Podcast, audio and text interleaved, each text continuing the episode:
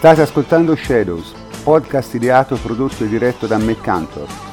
Parleremo di calcio in modo possibilmente leggero, ma sempre tenendo in considerazione i fatti, che sono l'unica guida nel regno delle ombre. Buonasera, buonasera a tutti. Oggi è l'11 novembre e siamo ancora qui a parlare di calcio e questo è Shadows. Stasera sarà una puntata un po' particolare perché l'ultimo segmento della puntata sarà registrato. L'abbiamo registrato due giorni fa perché volevamo parlare di alcune cose, le persone con cui ne volevamo parlare non erano disponibili oggi, quindi diciamo avremo questo specie di collage in fondo. Uh, intanto comincio a presentare quelli che stasera ci sono, a partire da Federico Ianco. Ciao Federico. Ciao prof, un saluto a tutti. Ettore Gatti, ciao Ettore. Eccomi, saluti a tutti. Michele Giliberti, ciao Michele. Ciao prof, un saluto a tutti. Tommaso Nevi, ciao Tommaso. Buonasera prof, un saluto a tutti. E Federico Di Cumanissero, ciao Federico. Ciao prof, ciao a tutti.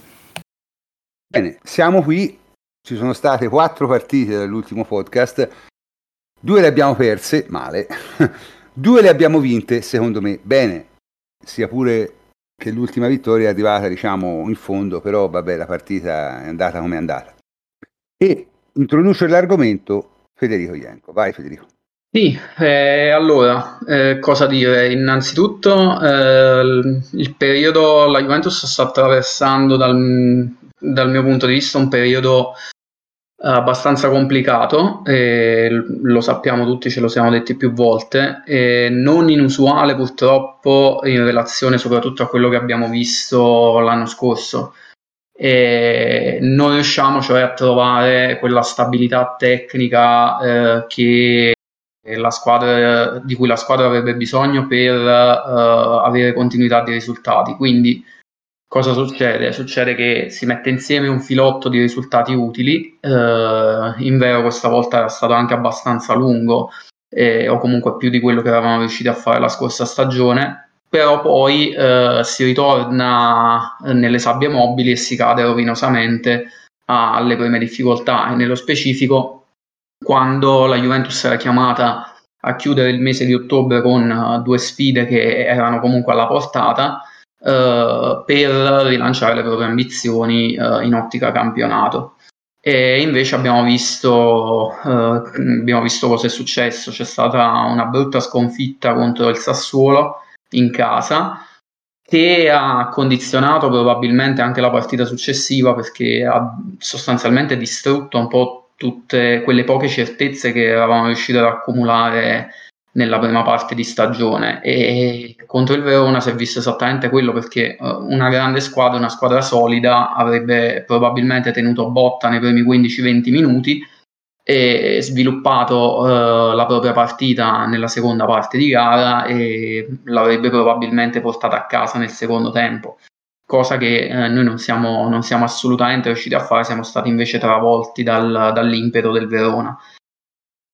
C'è stata poi la partita con lo Zenit e, e, che ha sollevato molti più interrogativi di quelli che poteva risolvere perché abbiamo visto una bella partita, eh, ben giocata con 4 gol, eh, alla faccia comunque della squadra che non riesce a segnare neanche con le mani e, e, lì si è scoperchiato un po' un vaso di Pandora perché ci si è iniziati a tu, tutti a chiedere come mai eh, la Juventus non giocasse sempre in quel modo.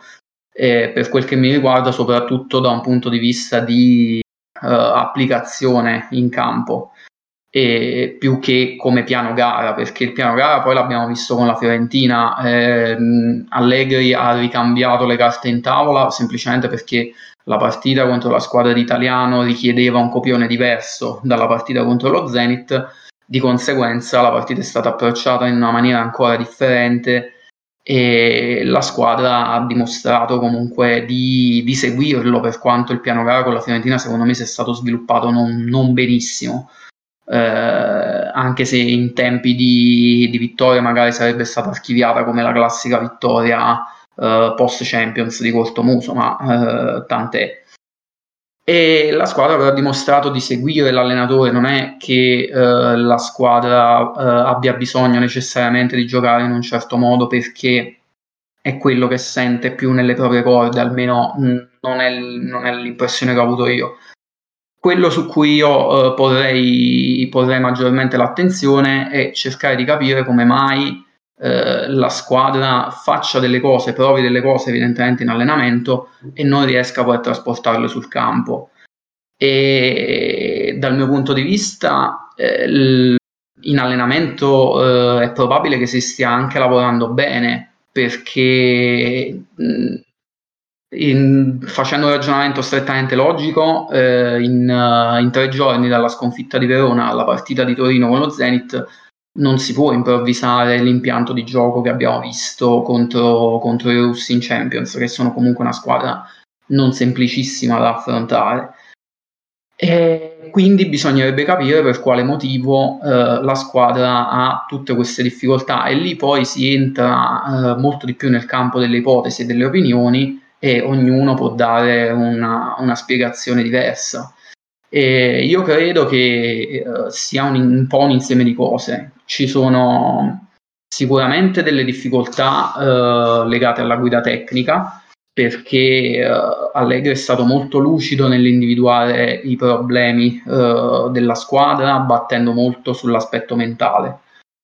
E no, quello che non è riuscito a fare è stato per ora applicare eh, dei correttivi, metterci una pezza perché eh, alcune partite sono venute bene, altre partite sono venute decisamente male, quindi è, è, sintomo del fatto che nemmeno lui è riuscito ancora a curare questo aspetto della, della rosa della Juventus. E eh, magari da uno specialista come lui ci si aspettava qualcosa in più e lì si può sviluppare un discorso cercando di capire come mai ancora non è riuscito Allegri a mettere davvero mano a questa squadra e applicare dei, dei correttivi sostanziosi. L'altro aspetto che secondo me, ma questa è una mia opinione, è preponderante, è legato al livello complessivo della squadra, ma ne abbiamo parlato diverse volte quando si parla di livello eh, della squadra, e poi chiudo, eh, voglio precisare soltanto che si intende, eh, non si fa un discorso qualitativo, perché eh, la rosa della Juventus è piena di giocatori qualitativamente buoni se non ottimi, e si fa un discorso piuttosto di, di carisma, di leadership. E la rosa della Juventus ha dimostrato negli ultimi tre anni con tre allenatori diversi di non avere ancora eh, quella eh, quell'attenzione, quella concentrazione, non riesce a mettere l'asticella eh, nella posizione che servirebbe per affrontare una stagione lunga e dispendiosa eh, come quella di una squadra che punta a vincere tutto e quindi deve dare il massimo in tutte le partite. E secondo me eh, è un aspetto mentale su cui eh, bisogna porre il giusto accento. Sì, uh, se posso intervenire. Ehm, non so quanto sia un problema di carisma, uhm, barra leadership in in realtà, ehm, no non credo che alla Juventus manchi un leader o manchi, uhm, carisma. Io ne faccio più una, uhm, semmai questione di attitudine, di voglia di tutti quanti di uh, remare verso la stessa direzione uh, piuttosto che alcune volte tirare i remi in barca o uh, pensare che mh, mm, ci sia qualcun altro o che in qualche modo vengano risolti dei, dei problemi. In questo un'analisi secondo me piuttosto lucida la, ai tempi e ne abbiamo anche parlato ehm, è stata fatta da Bonucci e, e Chiellini, i quali sostanzialmente hanno detto che mhmm, con Ronaldo eh, se era no, terza questa voglia di eh, soffrire, interpretare i momenti, diciamo, in, in un certo modo, eh, perché c'era comunque una figura, o c'erano delle figure, un, che potessero fare eh, la, la, differenza e risolvere situazioni intricate, eh, spinose. Quello che era chiamato a fare la Juventus, secondo me, adesso più, più che mai, anche rispetto al primo ciclo di Allegri, era essere una, una squadra, eh, una squadra vera, oserei dire. Eh, è, è, un pochino che, eh, senza anticipare in realtà altre variabili eh, esogene, è, è, quello che più o meno era riuscito a fare Conte con l'Inter o Pioli con, con il Milan, costruire un, un gruppo uh, sano, un gruppo uh, di, di, di, un certo tipo. E, um, è un processo che forse sta richiedendo un pochino più, più tempo di quanto Allegri stesso pensasse, secondo me, an- poi dal punto di vista del, del, campo tutto alla fine si riflette su, su, sul campo. Uh, siamo un, um, un pochino in, in ritardo, anche se mh, mm, credo non ci sia ancora totalmente da preoccuparsi uh, seriamente, perché diciamocelo, è assolutamente vero che l'obiettivo primario della uh, Juventus uh, debba essere quello di uh, competere essenzialmente per lo, per lo scudetto, ma in una fase di, di ricostruzione e di normalizzazione, di ripresa di un nuovo ciclo, mh, mm, è possibile anche mandare giù il rospo di un qualcosina di meno, che secondo me, insomma, per ora non è uh, in pericolo come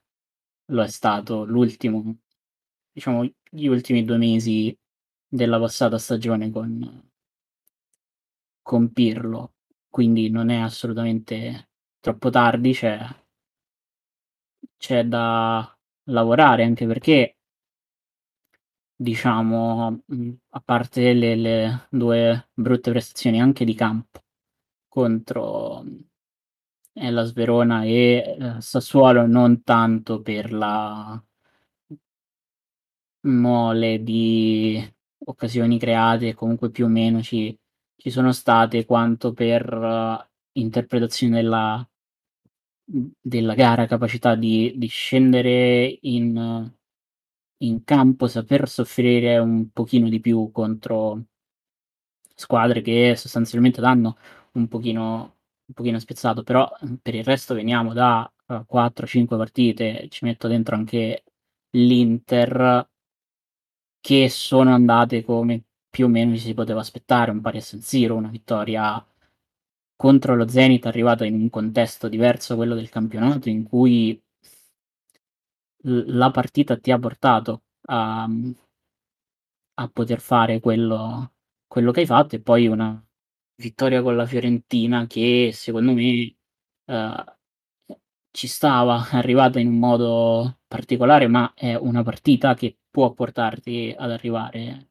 uh, ad una vittoria strappata per, per un episodio. Io ho letto tante critiche, tanta tanta gente che da da gi giustamente dal loro punto di vista si lamentava un po' per come è stata affrontata la gara contro la Viola, l'ultima partita, mhmm, che pre prima della sosta, ehm, e che, mhmm, insomma recriminava il fatto di averla portata a casa soltanto per per un episodio.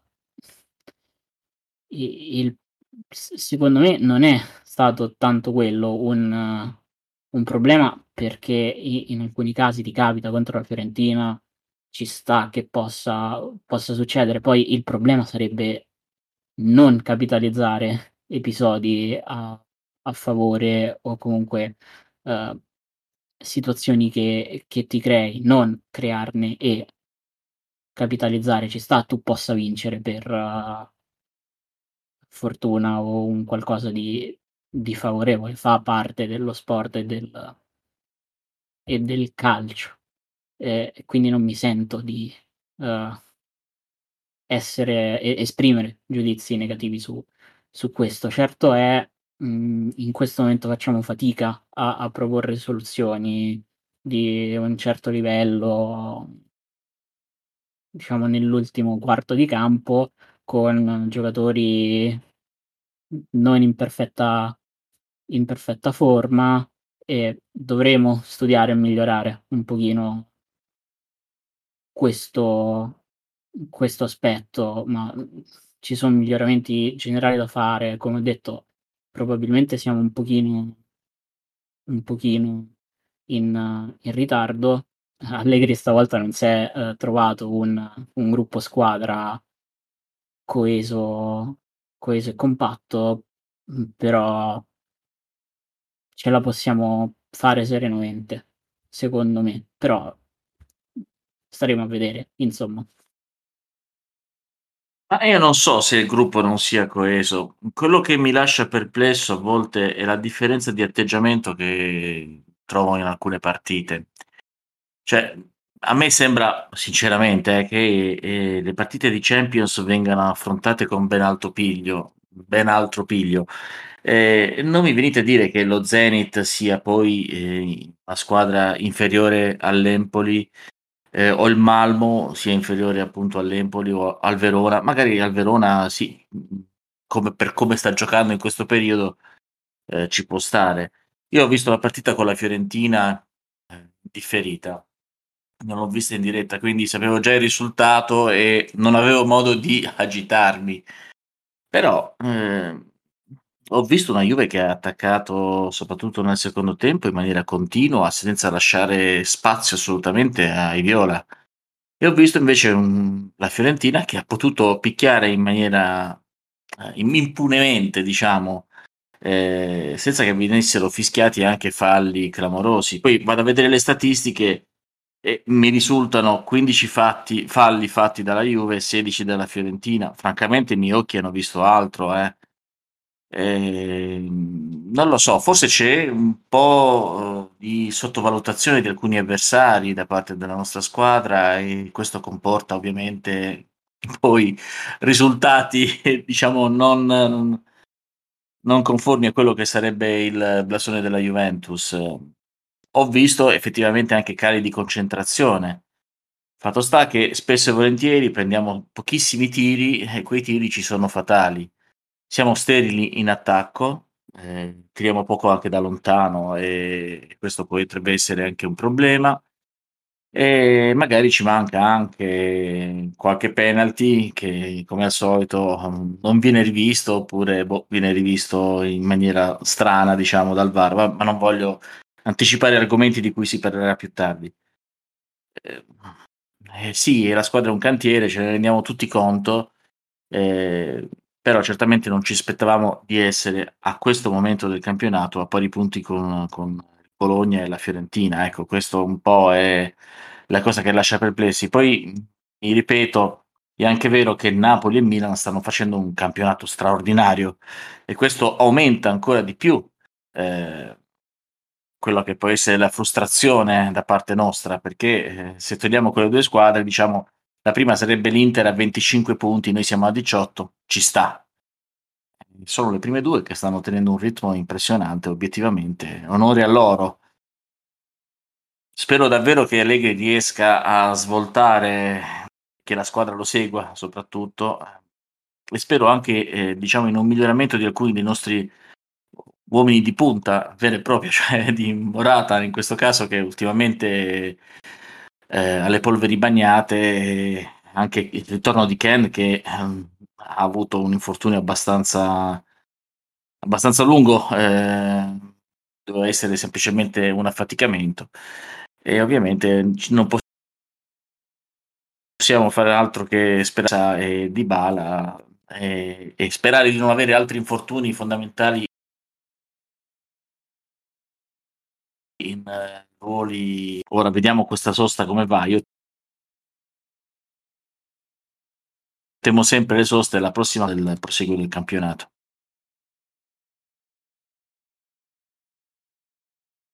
Io sul aggiungerei eh, qualcosina perché in parte eh, l'avevo toccato anche nel, nel, primo intervento, c'è una buonissima parte dei nostri problemi perché in altri momenti eh, la Champions avrebbe fatto da traino. Mm, in che senso? Nel senso che uh, in un contesto di una squadra che comunque uh, era un cantiere e stava cercando di ritrovare un minimo di stabilità, delle buone prestazioni in Champions avrebbero aiutato sicuramente una squadra convinta dei propri mezzi a uh, ritrasporre diciamo, quello che faceva in un contesto così importante anche in campionato.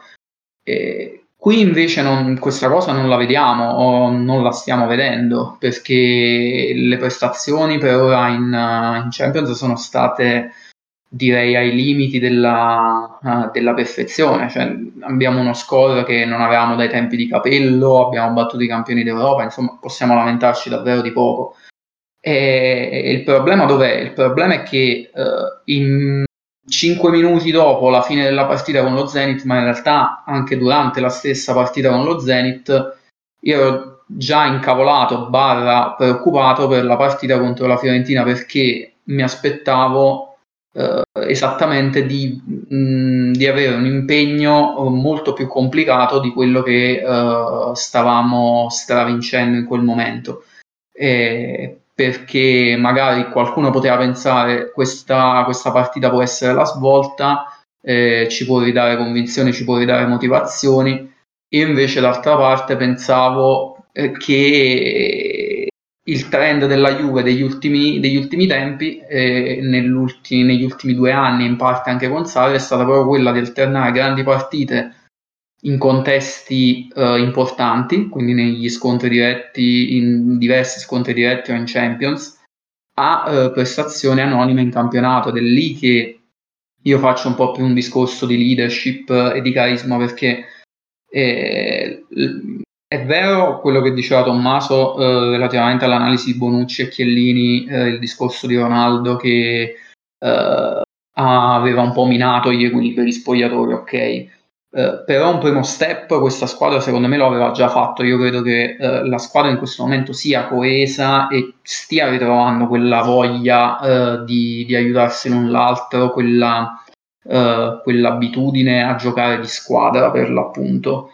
E il problema è che non riesce a farlo sempre e per farlo sempre hai necessariamente bisogno di certe personalità all'interno dello spogliatoio che lo abbiamo detto tante volte, sono quei giocatori che, come si suol dire, sanno come si fa, e sanno come si può vincere eh, con lo Zenit in casa, sanno come si può vincere eh, a Frosinone in una partita che magari nessuno vorrebbe giocare. Eh, dopo che hai fatto 20 vittorie di fila in campionato, e però hai bisogno di vincere anche quella perché non sei ancora davanti. E questo in questo momento alla squadra manca e secondo me va ricercato eh, nei giocatori della rosa, cioè vanno costruiti dei leader, vanno costruiti dei, dei giocatori che siano in grado di sostenere un certo tipo di pressione e farsi carico dei momenti complicati della stagione anche per altri che rest- sono e resteranno dei gregari. Al momento che possono dire la loro in questo senso io vedo solo eh, Bonucci e Chiellini e in potenza ti direi Delict. Quindi questo per me è un problema. Anche Federico Chiesa, dai, oggettivamente. Certo, certo, anche, anche Chiesa, assolutamente anche Chiesa l'avevo, mi, mi era sfuggito, ma assolutamente anche Chiesa.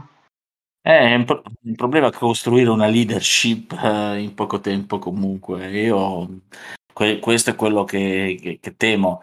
Eh, io ne vedo forse, for- vedo forse più un discorso di, di motivazioni, eh, no, più che di leadership vera e propria.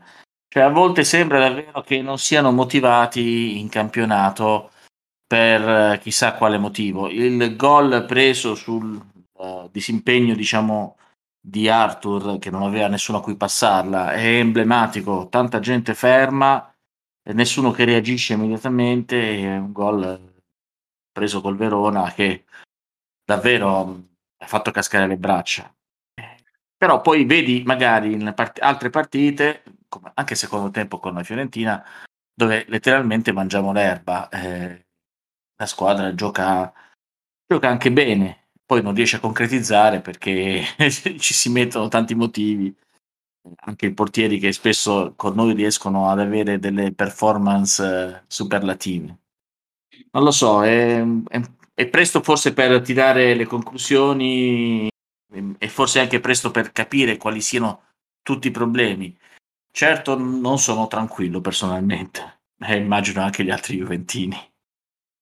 Bene, direi che vorrei concludere io. Allora, ci sono due, due componenti. Io, ripeto, io sono un uomo molto pratico e noto una cosa, che dal girone di ritorno del campionato di Sarri, cioè quello in cui hai perso, diciamo, il Chedira e Higuain, che avevano giocato benissimo la prima parte, e ti hai fatto 34 punti nel girone di ritorno uh, di Sarri, ne hai fatti 39 in uh, quello di Pirlo e 40 nel girone di ritorno di Pirlo, perché finì a 79. Uh, mi pare che con Allegri ci si avvii verso una quota del genere, cioè tra i 35, i 37, 38 punti. Questa dovrebbe essere una, una stima, diciamo, possibile. Eh, non sarà per caso che forse a questa squadra manca un po' giocatori, specialmente a centrocampo, perché io alla fine me lo chiedo, perché poi tra l'altro vedo uh, squadre come il Napoli e il Milan che vedendole giocare onestamente non sono squadre di grande livello e si capisce guardandole fuori dall'Italia, no? quando il contesto è diverso, quando non ci sono tutte quelle cose di cui poi parleremo nella terza parte, eh, e lì vedi veramente quanto valgono e, e non valgono molto, né il Napoli né il Milan. L'Inter forse è un po' meglio, ma anche lì, insomma, n- non è una squadra eh, straordinaria. Ecco, la Juve dovrebbe non arrivare dietro a questo. Questo è il punto. E la cosa che sembra veramente strana è che la Juve, pure secondo me con una rosa abbastanza rivedibile, specie in certi settori, è molto indietro rispetto a queste squadre. Ora, io sono convinto che né il Napoli né il Milan terranno questo ritmo. Però hanno fatto talmente tanti punti che anche se il ritmo cala, riprenderle diventa veramente complicato. E, e quindi niente, eh, probabilmente l'Inter ce la può fare a riprendere, abbastanza agevolmente secondo me, perché io sono convinto che sia il Milan sia il Napoli faranno un finale di girone d'andata non paragonabile all'inizio, questa è la mia impressione. Può darsi che sbagli, però mh, mm, ho questa impressione qui, per non parlare poi di quello che succederà nel girone di ritorno, dove insomma ci saranno altri problemi. Eh, sulla Juve è chiaro che il problema principale in questo momento è coniugare le due fasi, perché la Juve ha ampiamente dimostrato di essere capace di difendersi eh, se vuole, ma se si difende l'attacco diventa un po' asfittico. Eh, se te cerchi di attaccare con più uomini ti sbilanci e diventa un problema. Cioè, diciamo che al di là della partita della Fiorentina, che secondo me è stata ben giocata, perché onestamente a me io l'ho vista, l'ho riguardata e le, le, osservazioni che si sentono in giro sono veramente ridicole. La Fiorentina nel secondo tempo non ha tirato in porta, cioè non dico no, non ha tirato, non ha preso la porta, non ha effettuato un tiro, cioè né tiri fuori, né tiri nello specchio, né tiri bloccati, né tiri deviati, non ha mai tirato. E sì, dice ma era in 10, sì, ma dal 72esimo era in 10, i primi 27 minuti. Quindi quella è una partita che la Juve secondo me ha ben giocato e se non l'avesse vinta sarebbe stato veramente un, un episodio sfortunato perché non, non, esisteva, anche perché poi la parabola della Fiorentina è sempre quella, la sappiamo, che è un po' anche quella del Verona, eh, che, che, anche lì col Napoli ha sfiorato il colpaccio, in fondo due espulsi per un pelo non perde, cosa che poteva benissimo capitargli con noi, eh, perché Verona, se il Verona finisce in 9 con noi è normale, questo parleremo dopo.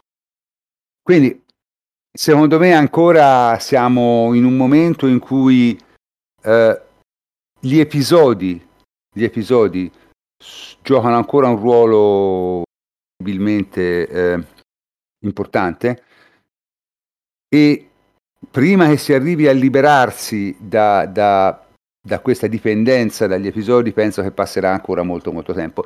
In Champions League è un'altra cosa, in Champions League si giocano altre partite, è un altro sport altri arbitri ti trattano in un altro modo, e, insomma è tutto diverso, tutto diverso. Non... Il calcio che si gioca in Champions League non è paragonabile al calcio che si gioca in Serie A. Eh, questo lo elaboreremo parecchio nella terza parte, ma insomma è, è, è evidente per tutti.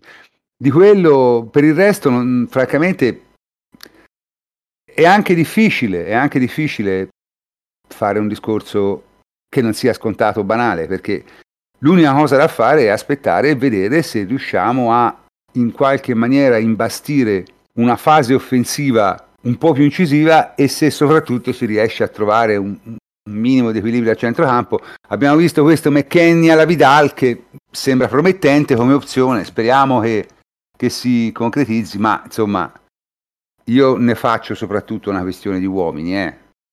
Cioè, centrocampo a questo punto è chiaro che qualche giocatore lo devi cambiare, cioè più di uno lo devi cambiare. Comunque, diciamo che possiamo uh, chiudere la prima parte. Eh, ovviamente non c'era molto da dire se non commentare l'ovvio, però ogni tanto tocca fare anche quello. Insomma. Quindi chiudiamo la prima parte e passiamo direttamente alla seconda parte. E cominciamo la seconda parte, e, e quella dove, come da tradizione, ci occupiamo de, delle giovanili. Ci saremmo voluti occupare anche delle, delle women, però purtroppo il nostro redattore Mirko è stasera è impegnato, lavoro e quindi è difficile, non, non, è potuto intervenire. Ma lascio la parola come sempre a Michele e, e Ettore che ci aggiorneranno sulle novità delle giovanili. Eh, sì, dalle ultime, dall'ultimo podcast che abbiamo registrato si sono giocate un bel po' di partite. Avevamo lasciato l'Under 23 con un pareggio per 2 a 2 contro l'Albino Lesse. La ritroviamo subito dopo con un altro pareggio contro la Prosesto. Eh, pareggio tra l'altro maturato all'ultimo minuto. Eh, la lieta novella è che è tornato Marco da, Grata, da Graca, perdonatemi, dopo un, un infortunio che l'ha tenuto de- lontano dai campi per un bel po'. E questa finalmente è una buona notizia eh, per l'attacco e poi dirò anche perché. Oltre è sempre una buona notizia rivedere un giocatore eh, titolare della tua squadra che torna in campo, però lo è per altri motivi. La partita, la partita successiva con il Piacenza è invece finita anche questa invece 1-1, quindi in questo caso ha segnato un insospettabile come De Winter che della difesa è riuscito a pareggiare, a portare il pareggio con il Piacenza. Poi subito dopo si sono succedute due sconfitte eh, con quella che è una delle squadre più forti del girone della Juventus, Due sconfitte in due partite giocate contro la stessa squadra, cioè il Sud Tirol, la prima in campionato per 2-0 e la seconda che purtroppo ha, è costata l'eliminazione alla Juventus Under 23, sempre con il Sud Tirol in Coppa Italia questa volta per 2-1. Anche qui c'è una piccola buona notizia, il ritorno di Hans Nicolussi Caviglia, lui davvero molto sfortunato per quello che riguarda gli infortuni, più infortuni subiti e ha segnato appunto il gol eh, del, che, al 62esimo del 2 a 1 eh, ma la partita ormai era indirizzata. Il Sud Tirol vi ricordo eh, guida la classifica del girone della Juventus eh, con 33 punti. La Juventus Under 23 ne ha 18 è vero che questa era una partita di Coppa Italia ma è per rendere l'idea le ultime 5 eh, partite del Sud Tirol sono state 5 vittorie e hanno segnato 17 gol e ne hanno subiti solo 2. Quindi è una squadra eh, candidata alla promozione diretta senza ombra di dubbio. E poi subito dopo la partita con il Sud Tirol non, non ci si è fermati e la Juventus Under 23 ha giocato in casa con il Lecco e ha segnato proprio l'uomo della settimana, se vogliamo, quello su cui si sono fatti tanti discorsi, cioè Mattias Sule con un gol davvero splendido, un colpo da biliardo di sinistro all'angolino eh, dopo una bella azione davvero. Ecco, mm, eh, le, le, le liet- la lieta novella appunto c'è, perché il ritorno di Dagraca, il gol di Nicolussi Caviglia, il suo ritorno in campo, eh, il, il, primo gol in Serie C eh, di Sule il problema grosso, l'ho anticipato prima, sono le poche reti eh, realizzate. Addirittura eh, l'Under 23 è in difetto, con 16 eh, reti subite e 14 realizzate. C'è una sterilità nell'attacco che mm, è abbastanza preoccupante. E spero che si, col ritorno di Dagraca, diciamo, si muovano un po' le acque e si possa ritornare a livelli più accettabili. Eh, non credo, l'ho già detto più volte, che la Juventus stia poi tanto underperformando, uh, alla fine siamo all'ottavo posto, in, uh, sempre nell'ambito dei playoff. Però è anche vero che, come detto nella scorsa stagione di Shadows, la Serie C è un campionato particolare e da gennaio molto probabilmente molte squadre cambieranno parecchi giocatori, ci saranno parecchi nuovi innesti e si giocherà un nuovo campionato in pratica e vedremo poi come, andrà a finire. Una nota di, di merito a Zauli, uh, è riuscito a sopperire a enormi problemi difensivi eh, nell'ultima partita. Eh, praticamente mancava mezza squadra titolare, mancava Poli che insomma guida comunque la difesa, Riccio, eh, anche Barbieri. Eh, che cosa ha fatto? Ha utilizzato ancora una volta a che, eh, da, portandolo da attaccante di fascia eh, a difensore e se l'è cavata piuttosto bene. Eh, si è alternato con uh, Sersanti che è un centrocampista. Ecco, una, una d'utilità che fa ben sperare eh, perché è sempre importante vedere questi giocatori che riescono ad adattarsi a ruoli che non sono propriamente loro. A che è vero che gioca molto eh, sotto, molto di spinta, può fare il difensore, diciamo, eh, con licenza di uccidere in attacco. Eh, però comunque è stato anche molto affidabile, la sua è stata sicuramente una, una buona partita. Ora, eh, permettetemi, forse il, la parte più importante diciamo, del, delle giovanili della Juventus riguarda eh, l'impegno di Champions che ha avuto invece l'Under 19 e lascio a Ettore la parola. Sì, volevo eh, ricordare che eh, avevo iniziato il podcast dicendo, eh, ricordando le, le, difficoltà che aveva eh, il, il mister eh, a ricostruire una squadra che aveva visto gran parte dei suoi giocatori passare di categoria e andare quasi tutti a, a comporre l'Under 23. Quindi bisognava ricostruire una squadra eh, eh, del Juve Primavera eh, mettendo insieme giocatori eh, molto più giovani e soprattutto eh, che non avevano mai affrontato eh, la, la, il campionato con continuità.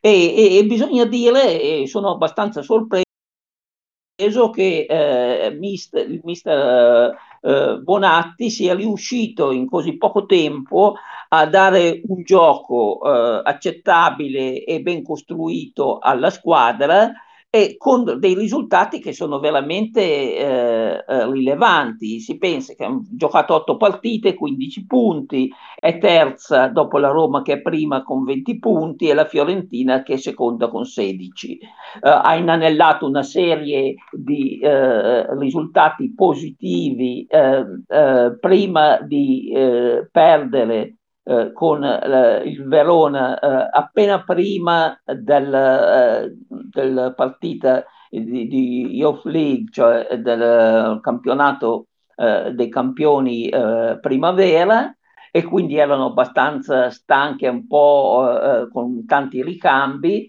e, e, questa è stata una partita diciamo che denota gli alti e bassi delle condizioni giovanili eh, ma a, a, parte questa partita negativa ha, ha, accumulato una serie di risultati positivi, mettendo in rilievo a partire dalla vittoria 3-2 col Bologna, diversi giocatori interessanti ehm, come eh, Turco, che sta diventando un uh, protagonista uh, in attacco, Bonetti che è stato riconvertito da, da um, trequartista a centrocampista e sta inserendosi sempre meglio nel ruolo. E poi il grande protagonista che per adesso è, è, è infortunato che è Mulazzi eh, che eh, ha fatto veramente bene dimostrando tutte le sue qualità e dimostrandosi all'altezza del compito. Eh, un ruolo importante eh, nelle rotazioni e, e, e, nell'attacco sta assumendo eh, Cibozzo e, e Stridon, un, un'ala molto veloce che secondo me darà eh, molte soddisfazioni. Importante nel, eh, da sottolineare il percorso fatto nella Coppa dei Campioni giovanili, nel senso che eh, eh, siamo riusciti a battere il Chelsea, poi abbiamo battuto 2-0 lo Zenit eh, in, uh, in, Russia e poi abbiamo vinto 4-2 come risultato della prima squadra eh, eh, lo Zenit in casa con una partita eh, giocata veramente bene eh, con il gol di Mulazzi, Ciboso, Stridonk. Quindi eh, Ealing Junior ha segnato un rigore, quindi è stata una partita veramente giocata eh, eh in modo costruttivo, attaccando, difendendo, eh, creando eh, quindi un, bel spessore di gioco. Questo consente alla Juve di eh, giocarsi il primo posto con il Chelsea, partendo dal vantaggio di aver vinto la, la partita di andata ed è automaticamente qualificata ai sedicesimi. Nel caso in cui battesse o pareggiasse con il Chelsea, eh, passerebbe agli ottavi. Eh, ultimo per concludere, anche l'ultima partita è stata interessante con una squadra eh, di livello come il Genova, che è comunque nelle prime posizioni del campionato, e che ha visto i gol di Mulazzi eh, eh, di testa eh, su un'azione prolungata che ha visto anche dei, degli altri protagonisti interessanti come Turicchia, che è un, un, ottimo giocatore, e poi l'inserimento di altri nuovi giocatori come Della Valle, eh, che è un ottimo terzino di ricambio, e poi anche il gol di Citi, che eh, rappresenta un interessante prospetto eh, anche se deve migliorare nella fase difensiva, somiglia un po' a Bonucci giovane, con molti errori, ma anche grandi capacità di lettura, di lancio in profondità. E poi ha dimostrato anche di saper segnare di testa, eh, portando così il, il risultato al mh, mm, 2 a 1. Io vi voglio segnalare alcuni dati importanti che, che, secondo me qualificano meglio tutto il percorso della primavera e poi dell'under. Ci sono stati 10 esordi in under 23 eh, provenienti da giovani eh, che facevano parte della primavera nei due ultimi campionati. L'ultimo è stato Turicchia contro il Prosesto dopo il Ling Union. Poi ci sono 21, ben 21 nazionali convocati a livello di under 17, under 19 e under 23. Quindi ciò significa, tra l'altro nell'under 23 come tutti sappiamo, eh, il Sule è stato chiamato addirittura dalla nazionale, eh, la prima squadra nazionale eh, argentina. Quindi eh, è un, eh, secondo me sono dati importanti per eh, definire un percorso di crescita che secondo alcuni non è soddisfacente, ma secondo me è molto importante. È un progetto che sta andando avanti bene, eh, non abbiamo ancora portato il risultato finale di eh, avere dei giocatori eh, della primavera, eh, diciamo, stabilmente nella rosa di prima squadra, ma sarà lo step eh, successivo che si, che si potrà registrare se proseguirà il percorso, che è un percorso comunque di crescita, che giustamente eh, ha dei tempi intermedi. C'è stata la polemica sul, eh, sul modo di esprimersi di eh, Allegri che ha parlato di un sentiero di sviluppo che doveva passare dalla C alla B alla una squadra di A e poi per arrivare al, alla prima squadra. Era un modo per dire, a mio avviso,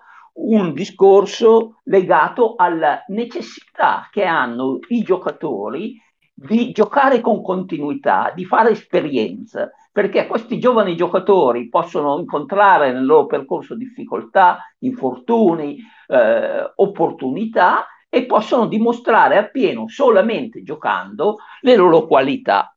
E questo è, è importante secondo me tenendo conto che ci sono anche tanti giocatori che subiscono infortuni. L'ultimo, eh, Mulazzi ha avuto un problema, eh, c'è stato As, che è un altro giovane interessante che, che starà fuori per un po' di tempo. Eh, ci sono giocatori anche del um, under 23 che hanno avuto e, e stanno recuperando da problemi come Barrenecea, eh, Tendà, E, quindi eh, è giusto che facciano il loro percorso e che soprattutto dimostrino di valere eh, il salto di qualità in una squadra competitiva che vuole competere ogni anno per lo scudetto. Eh, sono veramente soddisfatto, ho potuto seguire la Nokia che eh, sta giocando veramente bene in una squadra abbastanza scarsa come abbastanza. il, l'Anello. Sì, diciamo. abbastanza, abbastanza sono ultimi.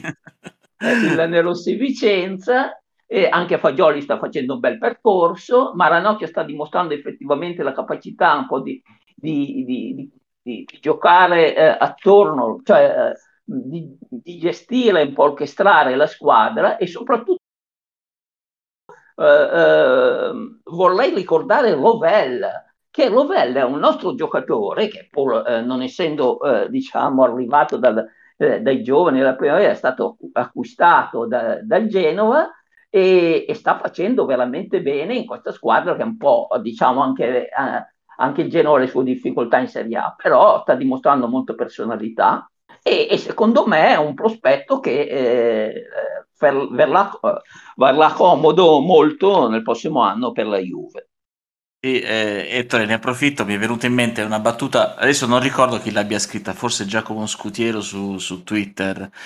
Eh, anch'io sono soddisfatto del, del percorso dell'Under 23 e anche dell'Under 19. La partita con lo Zenit mi è piaciuta molto. Eh, anche con il Genoa, se non sbaglio, abbiamo preso più di un legno eh, con, sì, il sì, terno, eh, sì, con, il Genoa. Quindi, insomma, a dimostrazione che il, il, la vittoria al novantesimo non era poi caus, eh, casuale. No, la battuta che ho letto e vi riporto adesso è che la Juve deve vincere sempre. Eh, deve vincere eh, giocando bene, deve vincere giocando bene, lanciando i giovani, deve vincere giocando bene, lanciando i giovani e mantenendo i conti in ordine. Cioè, alla fine siamo incontentabili. La battuta è stupenda e secondo me rende molto l'idea anche di come sia la tifoseria juventina, soprattutto negli ultimi anni, perché come ha detto qualcun altro, nove anni di scudetti hanno fatto male ai tifosi avversari, ma anche a noi.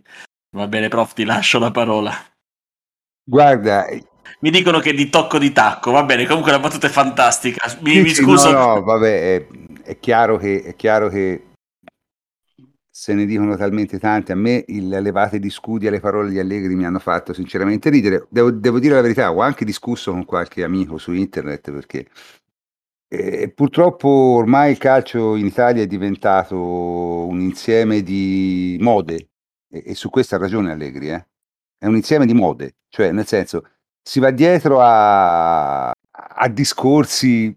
Chi, allora, il, il problema è uno solo. Il fatto che il percorso che sta scegliendo la Juve sia un percorso corretto si vede semplicemente dal fatto che gente che adesso gioca in Serie B e veniva dalla C sta facendo un ottimo campionato, compresi quelli che non ci sembravano giocatori eccezionali, parliamoci chiaro. Ok? Non dico Ranocchi e Fagioli, altri, altri ci sono non sembravano avere le stimmate del campione, stanno facendo molto bene in Serie B. Fagioli sembra un giocatore di un'altra categoria in Serie B, ottimo. Quelli che abbiamo venduto al Pisa, però, che magari non sono anche più di, di, proprietà della Juve, però stanno facendo tutti molto bene. Pensa a Beruatto, Touré, che stanno facendo un bel campionato. Eh, anche Di Pardo e Zanimacchia, ecco, per citare qualcun altro. Certo, certo, cioè, quello è il percorso corretto per creare i giocatori. Poi se ti capita tra le mani il, il Delict o il Del Piero o il Pogba di turno, eh vabbè, te ne accorgi, cioè nel senso, eh, siamo mica scemi, no? Eh, però è chiaro che te devi pensare a un percorso, specialmente se te vuoi gestire un, un settore giovanile, perché sennò qui si, sembra che si facciano i settori giovanili solo per trovare Messi, il che ovviamente è una cosa che non esiste, perché Messi non è che lo trovi, Messi ha il culo di averlo e la bravura di riconoscerlo, chiaro? Ma non è che lo puoi creare. Se capita, capita, te devi essere bravo a capirlo. Eh. A, a, a, non avere abbagli su quando c'è un giocatore di, di livello di livello assolutamente superiore. A questo li fa contrasto, per esempio, dei giocatori che secondo me non hanno avuto percorso regolare e mi viene in mente Dragusin che secondo me il voler giocare in A quest'anno per lui è stato un errore non c'è il minimo dubbio su questo. lui doveva giocare una buona squadra di B dove faceva il titolare, giocava, aveva giocato 20 partite e, e, e sarebbe andato molto meglio. Eh. Questa, questa, è la mia impressione. Invece la Sampdoria sta giocando ora un po' ultimamente, ma insomma non è che... Eh. Quindi diciamo io sono abbastanza favorevole a, al sistema. Poi ogni sistema deve essere capace di riconoscere le eccezioni, questo è chiaro. Eh. Se te ti capita l'Aland di turno è chiaro che non o gliela fai fare due partite, poi te ne rendi conto e lo mandi in prima squadra. Chiaro? Ma non, non, non è che te non devi avere una programmazione, perché i risultati si ottengono con la programmazione. Chiaro? Perché siccome che ti capiti un giocatore di altissimo livello è difficile, eh, eh, se ne hai, riesci a costruirne eh, tanti di buon livello, ti possono servire in prima squadra, li vendi belli, eccetera, eccetera. Ora eh, Ettore è anche abbastanza, diciamo, ottimista sul, sulla carriera di parecchi di questi giocatori, lui segue le giovanili da tanto e, e, e, quindi magari ha ragione, nel senso magari da questa mandata qui riusciamo a ricavare anche qualche giocatore di squadra, però insomma, alma. Eh? Quindi direi che si può chiudere anche eh, la seconda parte. Eh, la terza parte, la terza parte è una conversazione registrata tra me, Mirko Licolino e il nostro Biggio, ok? Il signor Bigi, ex arbitro di eh, pallacanestro, e parleremo, parleremo del problema degli arbitri, parleremo degli arbitri in Italia, parleremo di succedendo, parleremo di VAR, parleremo di un sacco di cose e niente, e sarà il segmento che chiude la trasmissione, quindi direi eh, Posso salutare subito i miei complici perché l'ultimo segmento sarà registrato e comincio salutando Federico Ienco. Ciao Federico. Ciao prof, ciao a tutti e buon proseguimento a questo punto. Michele Gilberti, ciao Michele. Eh, ciao prof, la prossima volta commentiamo anche le ragazze con la grande Cristiana Girelli, ovviamente. Saluto a tutti. Tommaso Nevi, ciao Tommaso. Ciao prof, un saluto e un ringraziamento a tutti gli ascoltatori. Ettore Gatti, ciao Ettore. Ciao a tutti e ringrazio tutti gli ascoltatori. E Federico Rico Manissero, ciao Federico. Ciao, ciao a tutti. Bene, eh, io sono il professor Cantor, vi saluto e vi lascio all'ascolto dell'ultimo eh, segmento. Ci risentiamo la prossima volta. E mh, sono qui con eh, Maurizio Bigi, ciao Bigio. Ciao Prof, buonasera. E Mirko Nicolino, ciao Mirko. Caro saluto a tutti. E siamo qui a parlare di una cosa, diciamo, secondo me abbastanza importante. Tra l'altro, diciamo, questa chiacchierata è stata in qualche modo sollecitata da un messaggio che mi ha mandato Biggio su, su, su Telegram e, diciamo, il contenuto del messaggio era tale che mi ha fatto riflettere, perché quando determinate cose eh, le dice il tifoso medio Zebrone 95, vabbè, le lasci perdere, ma quando le dice uno che ha arbitrato per 15 anni in Serie A, un attimino ci pensi, dice sì di basket ma cambia poco, eh. l'arbitro è l'arbitro, insomma, non, non è questo. Si potrebbe discutere se subisce più pressioni ambientali un arbitro di calcio, un arbitro di basket. Arbitrare il basket è veramente dura perché sta in un palazzetto al chiuso e io mi ricordo le partite della Menzana, ex grande squadra, quello che erano, insomma, era estremamente complicato arbitrarle. Te quante volte hai arbitrato a Siena, Biggio? A Siena tante volte, ci ho fatto anche una, una finale scudetto, Siena-Milano, pensa che come era il basket, io ero di Milano e si poteva arbitrare la finale scudetto nonostante fossi di Milano, pensa come eravamo avanti eh, rispetto al calcio. E, e, ti, e convieni con me che non era un posto facile dove arbitrare, giusto? Assolutissimamente, proprio per un discorso di pressioni e proprio per un discorso perché comunque possiamo equiparare eh, la Siena dell'epoca con eh, la Juventus, eh, no? Sì, come sì. vittoria, come, come, pre- come prestigio e come nomea. E quindi confermo. Comunque, senti, dunque, io no- non entrerò nel contenuto del messaggio perché è un è un messaggio privato, quindi non ha senso stare a leggerlo o a eh, commentarlo. Ti lascio semplicemente la parola così puoi, diciamo, esprimere liberamente quello che mi hai, diciamo, riassunto in privato. Ma guarda, il mio è un discorso molto, molto ampio eh, che parte proprio dalla conoscenza eh, di quello che è, di, di cosa vuol dire eh, essere un arbitro all'interno di un movimento, essere all'interno di un campionato, ma soprattutto essere eh, in, un, in, un, in, uno sport che ormai dal punto di vista mediatico è molto più attento alle vicissitudini arbitrali che a quelle calcistiche e tecniche che esprime il campo. E questo a mio avviso, lo dico da, da, da arbitro, perché poi uno rimane arbitro sempre, ma lo dico anche da tifoso del calcio, questa non è una bella cosa. Abbiamo preso una piega che a mio avviso non è, non è bella e stiamo parlando solo ed esclusivamente di quello, togliendo l'attenzione del campo, eh, perdendo di vista quella che è la problematica principale, cioè eh, il VAR eh, è un problema perché è una valutazione che viene fatta sogge- soggettivamente da una persona e fino a quando non si toglierà questa soggettività è normale che ci, siano delle, ci saranno delle discrepanze.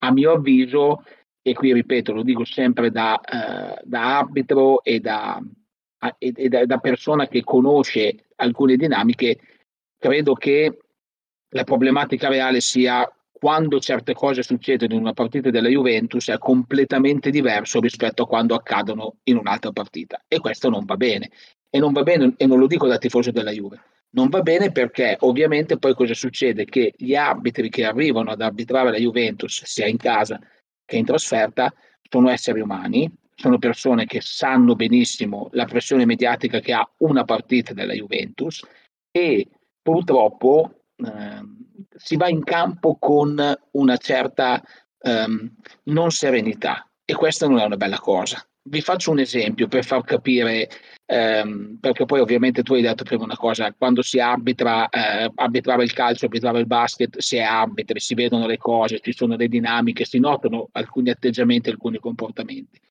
Il rigore che ci è stato fischiato contro con la Roma ha una, eh, l'avevo scritto anche in un, in un tweet eh, rapido, questo accade quando hai troppa voglia e fretta di fischiare, cioè in quel momento lì Orsato, che stiamo parlando del miglior arbitro d'Europa, e non l'ho detto sicuramente io, ma l'hanno detto persone molto più competenti e, e brave di me, eh, anche lui comunque in una situazione del genere non ha aspettato quell'attimo che un arbitro delle sue capacità eh, sa fare, ma ha preso immediatamente la decisione appena ha visto una situazione dubbia e che comunque andava a favore della, della Roma, fischiato immediatamente commettendo un errore, lasciando perdere poi andiamo a vedere la mano, non la mano, ma è una questione proprio di principio e di concetto. Allora io credo che eh, abbiamo un problema, abbiamo un problema vero, abbiamo un problema grosso e la conferma che eh, sono stati dati un sacco di rigore ad altre squadre, di, uh, alcuni dei quali insomma li abbiamo visti tutti, non mi voglio mettere a, a fare il, la, la moviola di turno e non ha detto niente nessuno se non le solite così pole- polemiche che durano la mezz'ora dopo la partita, è stato, è stato dato un rigore contro alla Juventus e si è scatenato il pandemonio. Allora questo non va bene, vuol dire cosa?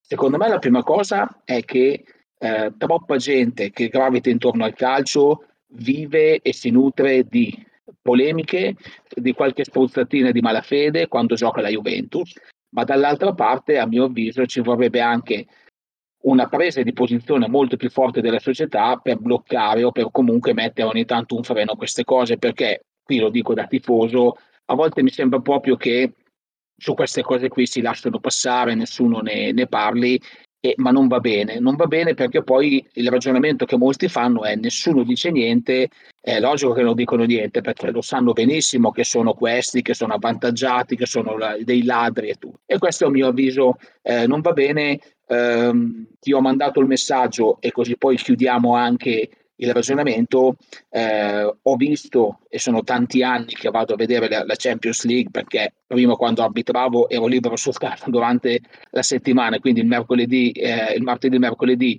ho visto tantissime partite di Champions League. In Champions League si gioca un altro sport, in Champions League gli arbitri sono molto più sereni, sono molto più tranquilli, i giocatori della Juventus anche certe cose che fanno durante la, il, le partite di campionato non le fanno. Questo che cosa vuol dire? Vuol dire che in quella situazione si gioca in un, in un ambiente dove ognuno è sereno e libero di fare al meglio quello che sa fare. L'arbitro arbitra sbaglia come sbagliano i giocatori. Eh, sicuramente in Europa vediamo degli arbitri che sono molto inferiori rispetto ai nostri e questo te lo posso dire serenamente. La media europea è molto più bassa rispetto a quella italiana. Però in quel, in quel, contesto gli arbitri sono sereni, possono fare le loro cose, possono sbagliare e proteste, simulazioni, polemiche arbitrali difficilmente le vediamo. E questo forse ci deve far riflettere che in Italia eh, sarebbe il momento di tirare un attimino il, il freno e cominciare a parlare seriamente di queste cose qui, altrimenti poi al calciomercato facendo una battutaccia proprio da bar sport, sarebbe più comodo comprare gli arbitri invece che comprare i giocatori.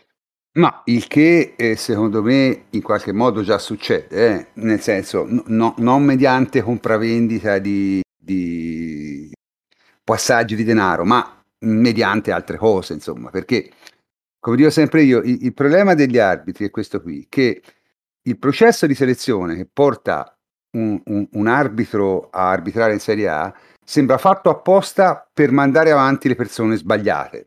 Mi spiego. Fare l'arbitro è difficile, è complicato, devi sacrificare gran parte della tua gioventù, eh, i sabati, le domeniche, quando gli altri vanno a divertirsi, te sei su un campo a arbitrare, da giovane arbitri nelle serie minori e lì rischi davvero di prendere mazzate, che lì rischi. Chiaro? Quindi questo sistema è fatto apposta per mandare avanti gente che fa di tutto per esserci e una volta arrivati fa di tutto per rimanerci. E questa non è una buona premessa, perché io ho la famosa battuta, no? dice qual è la ricetta per arbitrare a lungo in Serie A? Allora, vabbè, la prima ricetta è essere molto bravi, diciamo, Orsato, ecco, come Orsato, o come altri. Ma se non sei bravo come loro, qual è la ricetta? È molto semplice. Allora, eh, all'Inter perdoni tutto dal punto di vista disciplinare. Al Milan gli metti la partita in discesa due volte su tre e, mazz- e mazzoli la Juve quando puoi. Se te fai queste tre cose e non, non arbitri male né Napoli né Roma, stai in Serie A 15 anni, senza problemi.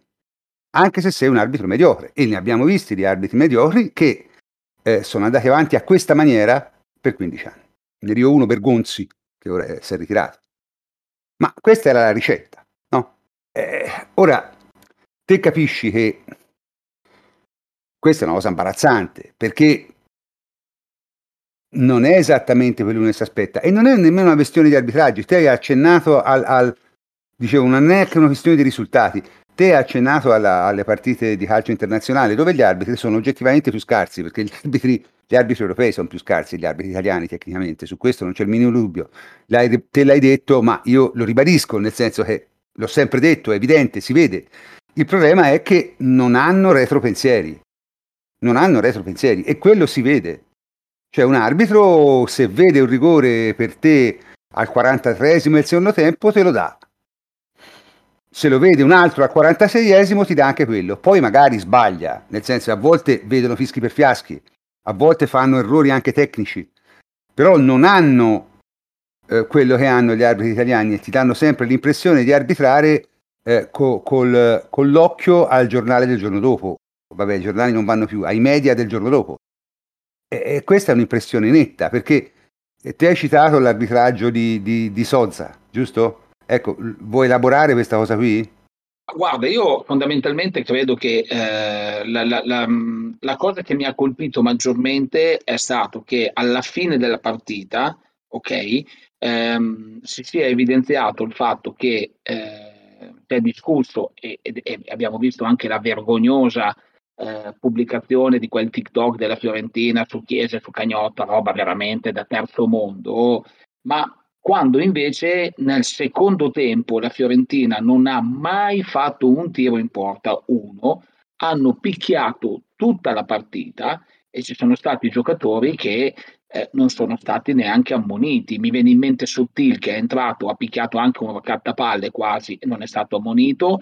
Eh, il concetto, prof, è molto chiaro. E eh, voglio però, sono d'accordo con la tua affermazione, cioè nel senso che gli arbitri alla fine eh, pensano e hanno dei retropensieri che non sono in malafede, che non sono frutto di corruzione, non sono frutto di niente, sia chiaro, perché altrimenti avremmo smesso di parlare, ma dall'altra parte sono esseri umani e quindi sanno benissimo che cosa vuol dire prendere una decisione che va a favore di o contro di, e questo non va bene ma non è colpa solo degli arbitri, è colpa di un, di un, sistema che oramai ha sdoganato questa mentalità e fa capire che se tu fai un errore di un certo tipo nei confronti di una squadra, hai una, hai una, una certa, diciamo, eh, eco mediatico. Se lo fai con la Juventus, ovviamente ne ha tutt'altro e questo non va bene perché poi cosa succede? E tu hai fatto un'analisi perfetta, se si va in campo con il retropensiero e se si comincia a pensare alle cause e alle conseguenze e non a quello che accade al qui ora, perché l'ambito deve valutare quello che accade in quel momento, questo diventa, diventa un problema. E eh, domenica abbiamo visto ancora una volta come tantissimi falli e tantissime situazioni mi hanno ricordato lo scorso anno, perché lo, sto, lo scorso anno ci hanno picchiato allo stesso modo, è stato un, un pollo quadrato a farsi espellere dopo pochi minuti, ma non dimentichiamoci due rigori, non dimentichiamoci la, la mancata espulsione di Borca Valero. E cosa è successo dopo? Perché qui c'è un altro aspetto, secondo me, che è importante. Eh, gli arbitri a volte sono loro la causa di certe voci, perché quando poi eh, il signor La Penna, dopo quella partita, è, è, è, saltato fuori quello che è saltato fuori e le sospensioni sono lì da vedere, non le dico io, non sto raccontando pandogne, ovviamente poi la gente dice se, se, uno, se uno falsifica una notte spese, figuriamoci, figuriamoci per una partita, che è un discorso sbagliatissimo che io non accetterò mai, non accetterò mai perché comunque, come dico sempre io, nel corso degli anni sono sempre saltati fuori i giocatori che si vendevano le partite, non c'è mai stato di mezzo un arbitro. Eh, vogliamo parlare di, di Calciopoli, sono stati assolti completamente tutti gli arbitri, tutti, quindi vuol dire che mancava no, l'anello eh, di congiunzione. Quindi, sì, ma sai, però... il problema non è, cioè il problema non è il discorso de- della corruzione, chiaro? Il problema è un altro, il problema è che si può tranquillamente condizionare il comportamento degli arbitri in altro modo, in altro modo. Cioè non esiste mica solo... Questi, insomma, il discorso è molto semplice. Eh, questi guadagnano delle cifre enormi per il lavoro che fanno, d'accordo? Eh, lavorano 5 ore alla settimana, guadagnano 100.000 euro l'anno. Se non sei una star, se non sei un calciatore, sei, è una cifra enorme. Il, il, guadagnarla o non guadagnarla è già, mh, mm, fa già differenza. No, no, poi sono, sono d'accordo con te. Però dobbiamo sgomberare il campo, scusami se lo ripeto, dobbiamo sgomberare il campo pensando che l'arbitro lo faccia per un tornaconto personale. No, l'arbitro va in campo e arbitra. Il problema qual è? Che essendo esseri umani, perché noi siamo esseri umani, è logico che va in campo con un po' di retropensiero e invece di decidere immediatamente ci pensi e nel dubbio non vai mai una volta in una direzione, perché questa è un'altra cosa che chi guarda le partite come me, sia da tifoso ma anche da arbitro, si rende conto, che nel dubbio si va sempre in una certa direzione. Allora questo ti, cosa ti fa capire? Ti fa capire che il sistema che è stato creato in questi anni di andare contro la Juve perché rubiamo, perché per tutto quello che ci dicono e che ci vomitano addosso, eh, senza contare che invece abbiamo vinto per nove anni perché abbiamo dominato sempre tutti gli anni, ma questo non conta, no, perché per gli altri noi si ruba sempre.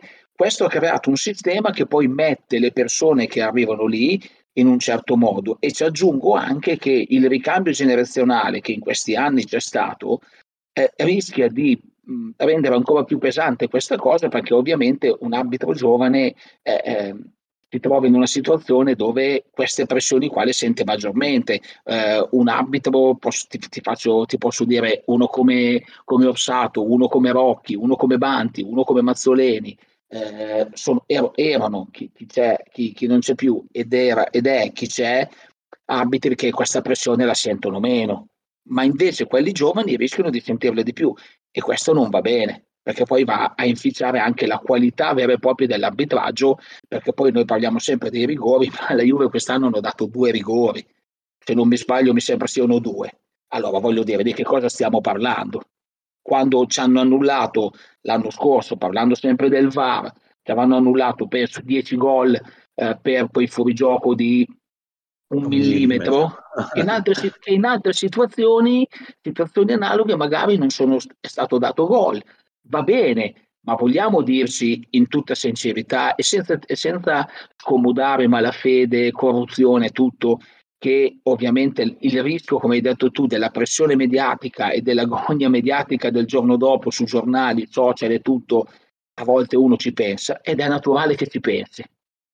Allora, sì, io sono d'accordo e ora poi faccio parlare Mirko, scusa, ma devo dire, è vero, però va anche detto che tutto questo non potrebbe avvenire senza la complicità eh, dei de, de, de dirigenti arbitrali, perché parliamoci chiaro, se a decidere i destini dell'arbitro fossero solo il suo comportamento sul campo, a prescindere, eh, queste pressioni conterebbero zero, perché quello di uno giornale il giorno dopo, onestamente, all'arbitro gli dovrebbe importare né poco né punto.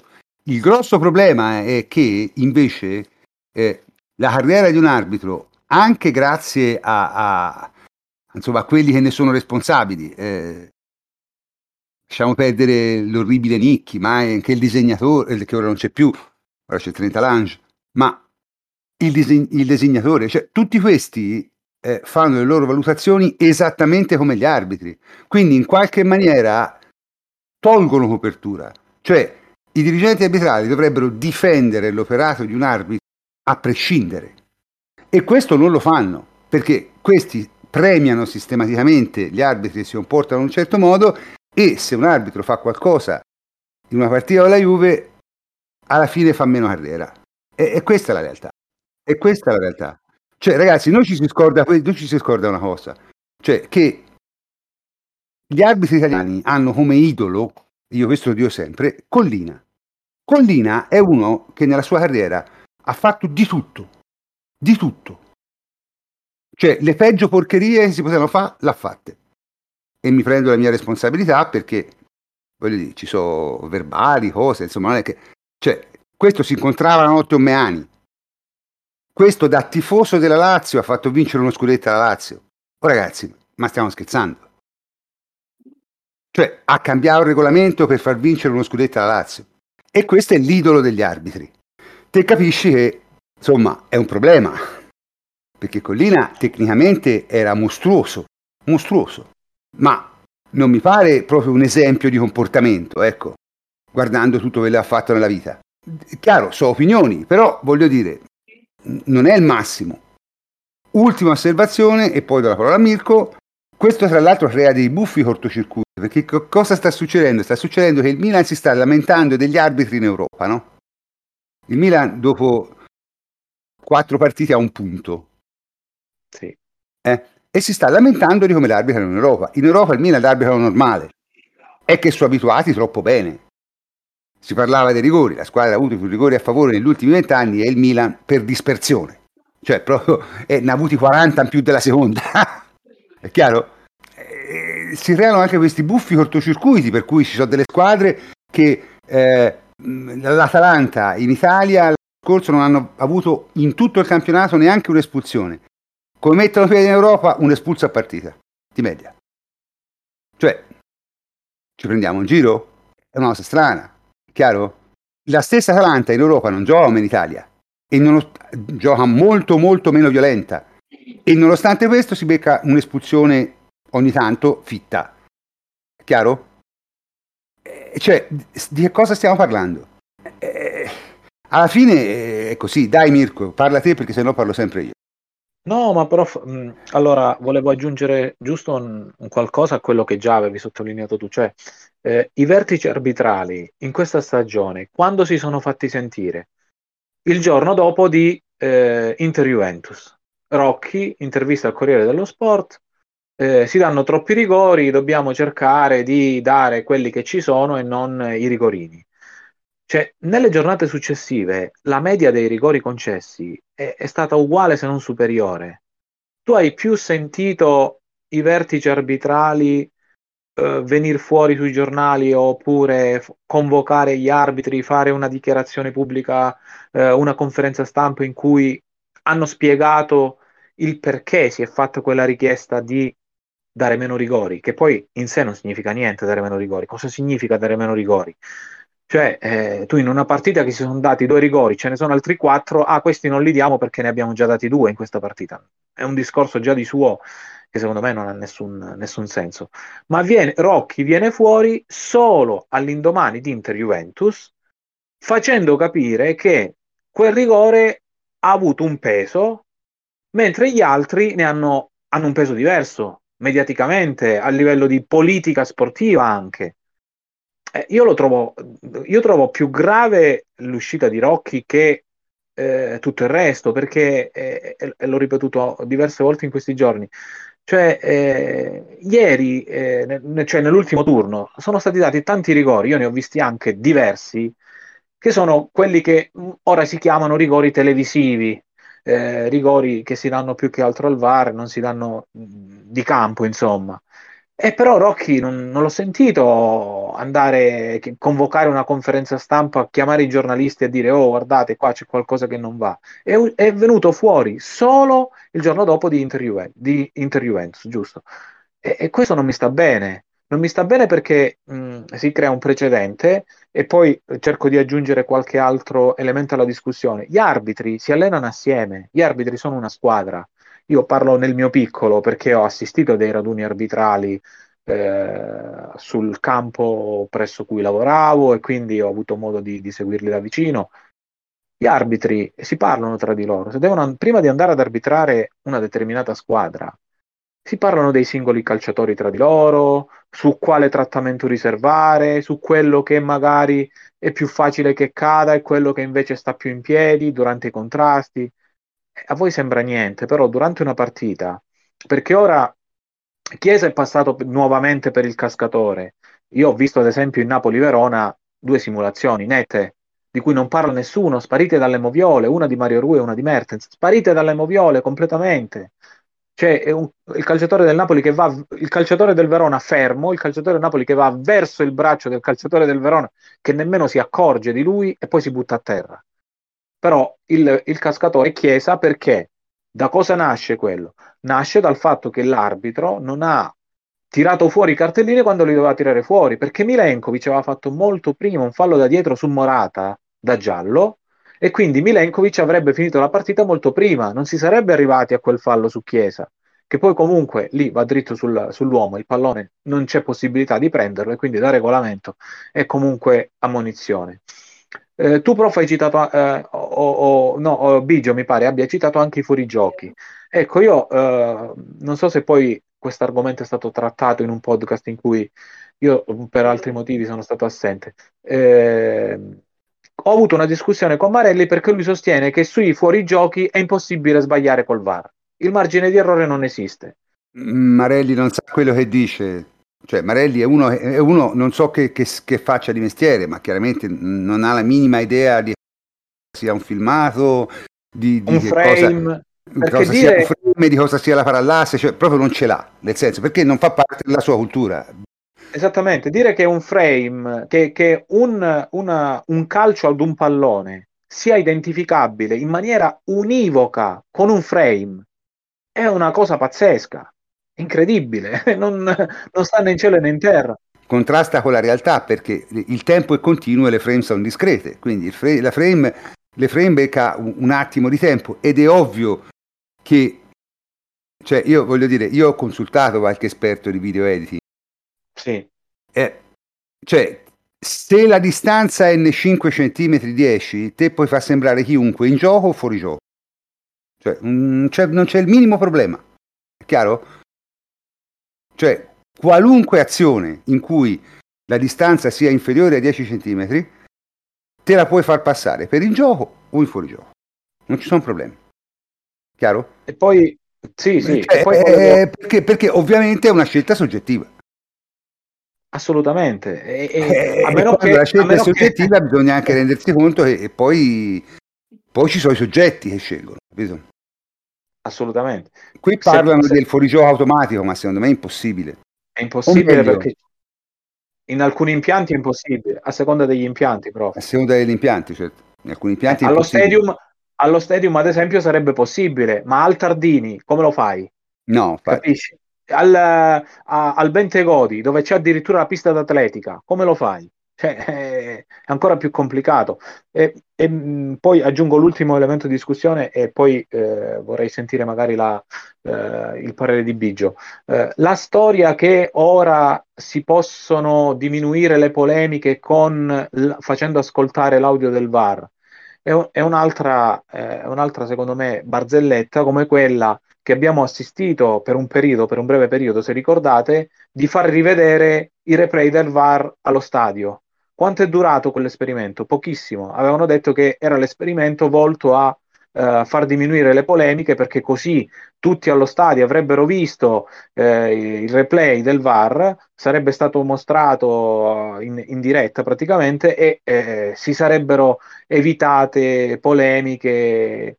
Eh, cioè, a me pare che quell'esperimento è stato uh, piantato in asso dopo poche settimane, tra l'altro, eh, e non vedo nemmeno come si possa risolvere eh, la questione VAR con le, le, due chiamate per squadra perché comunque, comunque eh, ci possono essere nel corso della partita episodi dopo le due chiamate e allora lì comunque ci rimarrebbero le polemiche. Cioè, ehm, secondo me ogni eh, tentativo che si fa è un palliativo per cercare di, se, di, di far sembrare che, oh, sto facendo qualcosa, ma in realtà non si sta facendo niente perché il problema è, è, ben più a monte, è un problema di cultura sportiva che si ripercuote sui calciatori, sulle società, sui dirigenti, ma anche sugli arbitri, perché gli arbitri fanno parte del sistema. Concordo, concordo Mirko e mi aggancio al volo, mi hai dato un assist perfetto, perché eh, soprattutto sul discorso eh, della, di come è nato di come è nata la VAR. No? Eh, la VAR è nata come quella tecnologia che avrebbe tolto tutte le porcherie e avrebbe ehm, smascherato gli arbitri corrotti. Diciamocelo chiaro, perché è nata per quello e la speranza d'Italia era quella. Sì, anche se non sono queste le motivazioni in realtà. No, eh. certo, no, ma io sto, sto provocando apposta, prof, perché mi piace ogni tanto farlo. Mentre invece abbiamo visto che il problema non è stato risolto perché poi adesso eh, non discutiamo più dell'arbitro, ma adesso la, l'obiettivo, la discussione si è spostata sul VAR che interviene, non interviene, valla a vedere, valla a rivedere, perché non l'è andata a vedere. Eh, mi viene, sorridevo a vedere, eh, non ho, io non lo guardo da anni quella trasmissione, ma così ogni tanto ho letto un po' sui social eh, di Claressa che eh, continuava a dire ma perché non la va a vedere, perché non la va a vedere, perché c'è un protocollo, ci sono delle regole, non si può fare, bisognava rispondere di così, ma lo stesso quando ci vanno, no, forse era meglio non andarci. E allora si crea un cortocircuito che poi ovviamente manda in tilt sia i tifosi, sia i giocatori, gli allenatori, ma poi manda in tilt anche gli arbitri. Così come, e, e sono d'accordo con Mirko quando se non ne facciamo una questione di cultura sportiva, ma vorrei aggiungere una cosa, una cultura sportiva verso i forti, verso quelli che vincono, perché il concetto in Italia è questo, cioè adesso stiamo vincendo noi e quindi c'è questa campagna eh, contro la Juventus, ma se vi ricordate anni fa quando vinceva qualcun altro era lo stesso discorso, quando si diceva che Costa Curta e Baresi alzavano la mano e facevano alzare automaticamente come il Big Jim, no? E il segnalini alzava la bandierina. Mm, Mirko Mirko non so se, se, se è troppo giovane per... No, ricordo la battuta di Mazzone che disse eh, Baresi mi sembra il re dei pizzardoni. Esatto, bravo, quindi sei, sei, anche tu uno che si ricorda. Allora, il, Ho 44 concetto... anni, quindi mi ricordo Vabbè, benissimo. allora ci sei, bene. e, il, così come sono d'accordo con te, anche il discorso del challenge non cambia niente, perché fondamentalmente poi l'arbitro prende una decisione e quella decisione, almeno che le telecamere non lo sconfessino clamorosamente, e tiene la decisione del campo anche se glielo chiede l'allenatore di andarlo a vedere. Allora noi pensiamo sempre di, ehm, che ci sia qualcosa che risolva il, il, problema, quando il problema invece siamo noi e come noi ci metto dentro un po' tutto il movimento, che ormai siamo talmente incancreniti su queste, su queste diatribe, su queste guerre, che andiamo poi a rendere un evento sportivo che dovrebbe essere ricordato e che dalle altre parti apprezzano per le, le, giocate tecniche, per i gol spettacolari, per le parate dei portieri, qui invece lo andiamo a ricondurre e facciamo intere trasmissioni a parlare di VAR, di arbitri, di fuorigioco, eh, di, di, di, di, di, sudditanza psicologica e di tutto. Questo è il vero problema, questo è il vero problema che fa sì che il calcio in Italia ormai è diventato una barzelletta e lo dico anch'io con molta... Eh, io non vado a vedere una partita in campionato da tanti anni e ti assicuro che quando vado in Champions League mi, diver- mi, diverto con chiunque, anche andare a vedere il Malmo, sono andato a vedere il Groningen, sono andato a vedere delle squadre che, voglio dire, non, non, non, probabilmente non esistono neanche più. Ma in Italia ormai abbiamo, stiamo rendendo eh, assolutamente ridicolo il nostro calcio per questo motivo, perché la cosa più importante è sapere chi viene a arbitrare, chi c'è al VAR, chi precedenti ha, da dove viene, la città di provenienza, tra un cugino forse... Oh ragazzi, stiamo perdendo secondo me la misura, stiamo perdendo la misura sì. e il rischio sapete qual è poi? E il prof l'ha detto, il rischio che poi in Serie A ovviamente si va sulla campagna mediatica e si, fanno, si fa violenza diciamo più sui social e con una tastiera di un computer. Ma poi questi arbitri qui, quelli più piccoli, quelli più giovani, sui campi di periferia, e la gente si carica e eh, eh poi va a rovesciare questo nervosismo e questi ragazzi prendono le botte. Allora, se ci teniamo veramente al, al, al giochino, vorrei, vorrei, dire una cosa che non l'abbiamo mai citata fino adesso, perché tu, prof, hai parlato dei vertici arbitrali, Mirko ha parlato un po' del discorso stampa, ma la federazione deve mettersi, deve prendere una posizione forte e sgombrare il campo da queste cose. Lo fa? No. Va in un'altra direzione? Sì. Allora poi voglio dire, chi è causa del suo mal piange se stesso. Giu- giusto due, due, battute. No, dico, spostare, ehm, pensare di risolvere la questione con gli audio, rendendo pubblici gli audio del VAR, eh, porterebbe a fare ore e ore di trasmissioni sull'esegesi dei, dei colloqui degli arbitri. E, e, e, chiudo. Manchester United, Liverpool, arbitro all'Old Trafford di Manchester, vince il Liverpool 3-0. Mi pare che siamo molto lontani da lì. Sì, il problema però è che in Italia, cioè, allora, il problema in Italia non è che un arbitro di una federazione non arbitra la squadra perché si ha paura che sia tifoso di quella squadra. Qualche arbitro lo è, Guida è un tifoso del Napoli, nel senso è, è, è dichiarato, sì. chiaro? Si sa, voglio dire, sta, ci sono... Mm, Giacomelli era, era, tifoso della Roma, Giacomelli sì. era tifoso della Roma. Ma il vero, problema, il vero problema, la ragione per cui un arbitro non poteva arbitrare la squadra della sua città era perché avevano paura che l'aspettassero sotto casa. Questa era la vera ragione. Quindi no, non è, non è un, un, discorso di, di, di, di, campanilismo, è perché in Italia siamo sempre stati un po' così, d'accordo? Cultura del eh, sospetto. Eh, poi, sì, sì, sì, sì, c'era, c'era, c'era cosa. Va anche detto che la federazione non fa nulla per cancellare la cultura del sospetto e gli arbitri non fanno nulla per cancellare la cultura del sospetto. Vero.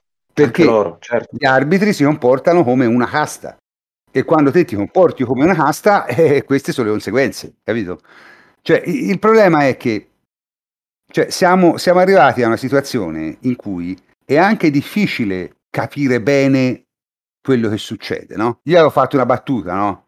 Dice su, su, su, su Inter eh, Juventus, diceva guarda, hanno fatto bene eh, a mandare un tifoso del Napoli guida a arbitrare Inter Juventus, almeno avrà qualche dubbio, cioè sarà incerto su chi, su chi favorire.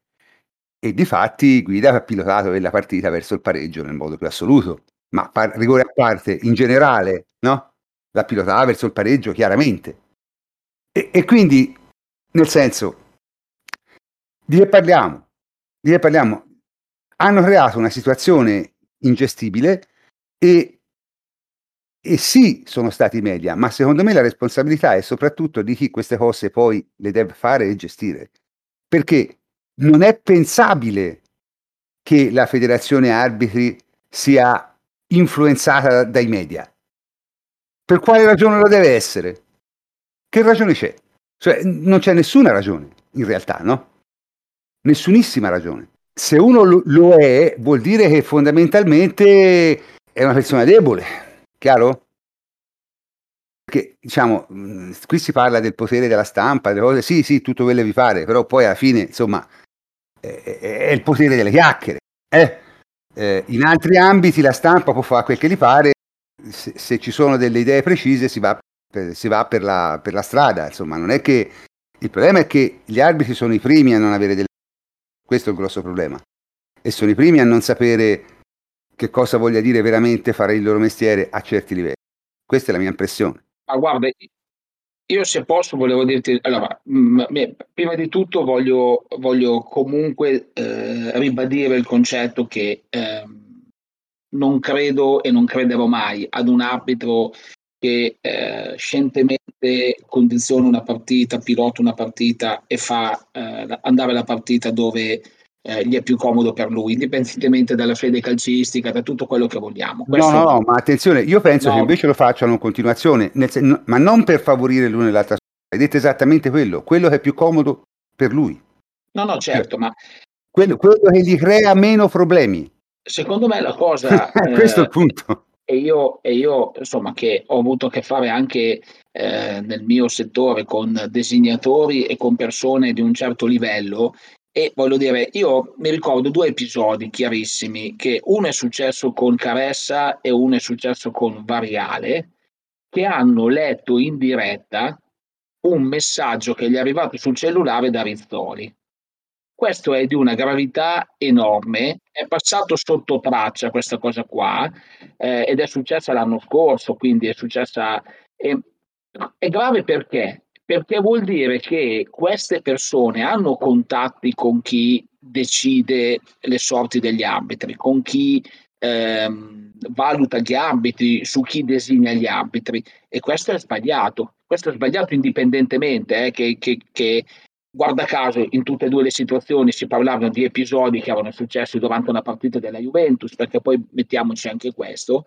Allora questo è il messaggio sbagliato è quello che dall'esterno arriva e, e crea poi quella contrapposizione dove per tutto il resto del mondo la Juventus è sempre la squadra più avvantaggiata quando negli ultimi anni secondo me è la squadra che a livello di decisioni arbitrali sarebbe una di quelle che si potrebbe lamentare, altro che i dossier, i dossier delle Iene e, e, di tutto e di report, potremmo fare eh, trasmissioni intere. E dall'altra parte invece c'è un'altra parte di, di, di, mondo a cui va bene tutto, vanno bene i 22 rigori al Milan, vanno bene i rigori che sono stati dati a, al Napoli, va, va bene tutto eh, perché si dice che ci sta, fa parte del gioco, fa... basta che non ci sia in mezzo alla Juventus, questo non va bene. E qui ritorniamo al discorso che prima. Io sono convinto che la società dovrebbe prendere una posizione ogni tanto forte per far capire questa cosa qua, perché altrimenti se taci diventi poi complice di un sistema che eh, dice sempre sì ma tanto questi vedi che non dicono mai niente, ci mancherebbe solo che avessero il coraggio di parlare. E questo è sbagliato, è sbagliato perché i tifosi, ma lo sport, il calcio ha bisogno di questo, perché eh, e chiudo, perché io auspicavo la Superlega, ma per un semplice motivo, perché vedo quello che accade nell'Eurolega di basket. È un altro sport. Sono andato a vedere l'altra sera Milano-Barcellona.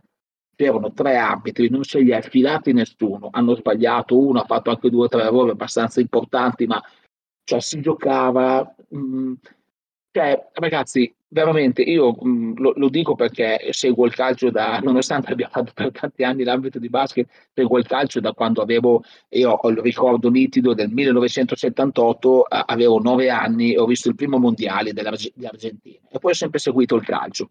Eh, negli ultimi 10-15 anni sta, in, stiamo diventando veramente una cosa brutta e secondo me non si va da nessuna parte se si avanti così e poi ovviamente il fatto di Dazon è soltanto l'inizio della fine perché poi dovremmo stare qui una trasmissione no, no, vabbè, vabbè. quello che è successo oggi è di una cosa è, è dire vergognoso sì, però diciamo non, non, usciamo, non usciamo fuori tema No, no, no, ho chiuso, no, ma per dirti che comunque quando poi il calcio perde appeal, comincia a perdere eh, di serietà, eh, poi ovviamente viene a scoprire, abbiamo letto in questi giorni, di quanto la Premier League incasserà il prossimo anno dai diritti televisivi e quanto incasseremo noi, dobbiamo cominciare che questo clima che si è creato intorno al calcio è una delle cause per cui poi le persone invece di investire nel calcio vanno a investire da un'altra parte.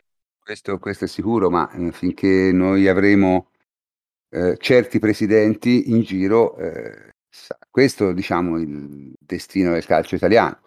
Detto questo, io se, se Mirko non vuole aggiungere niente andrei verso la conclusione.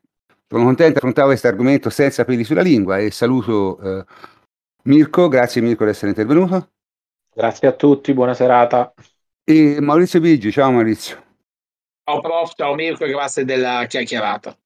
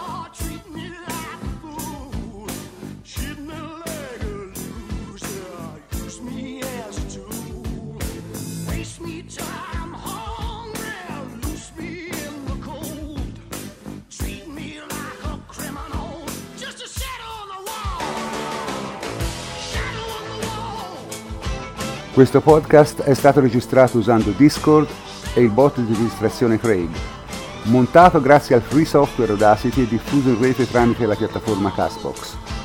La sigla iniziale e finale è Shadows on the Wall di Mike Oldfield.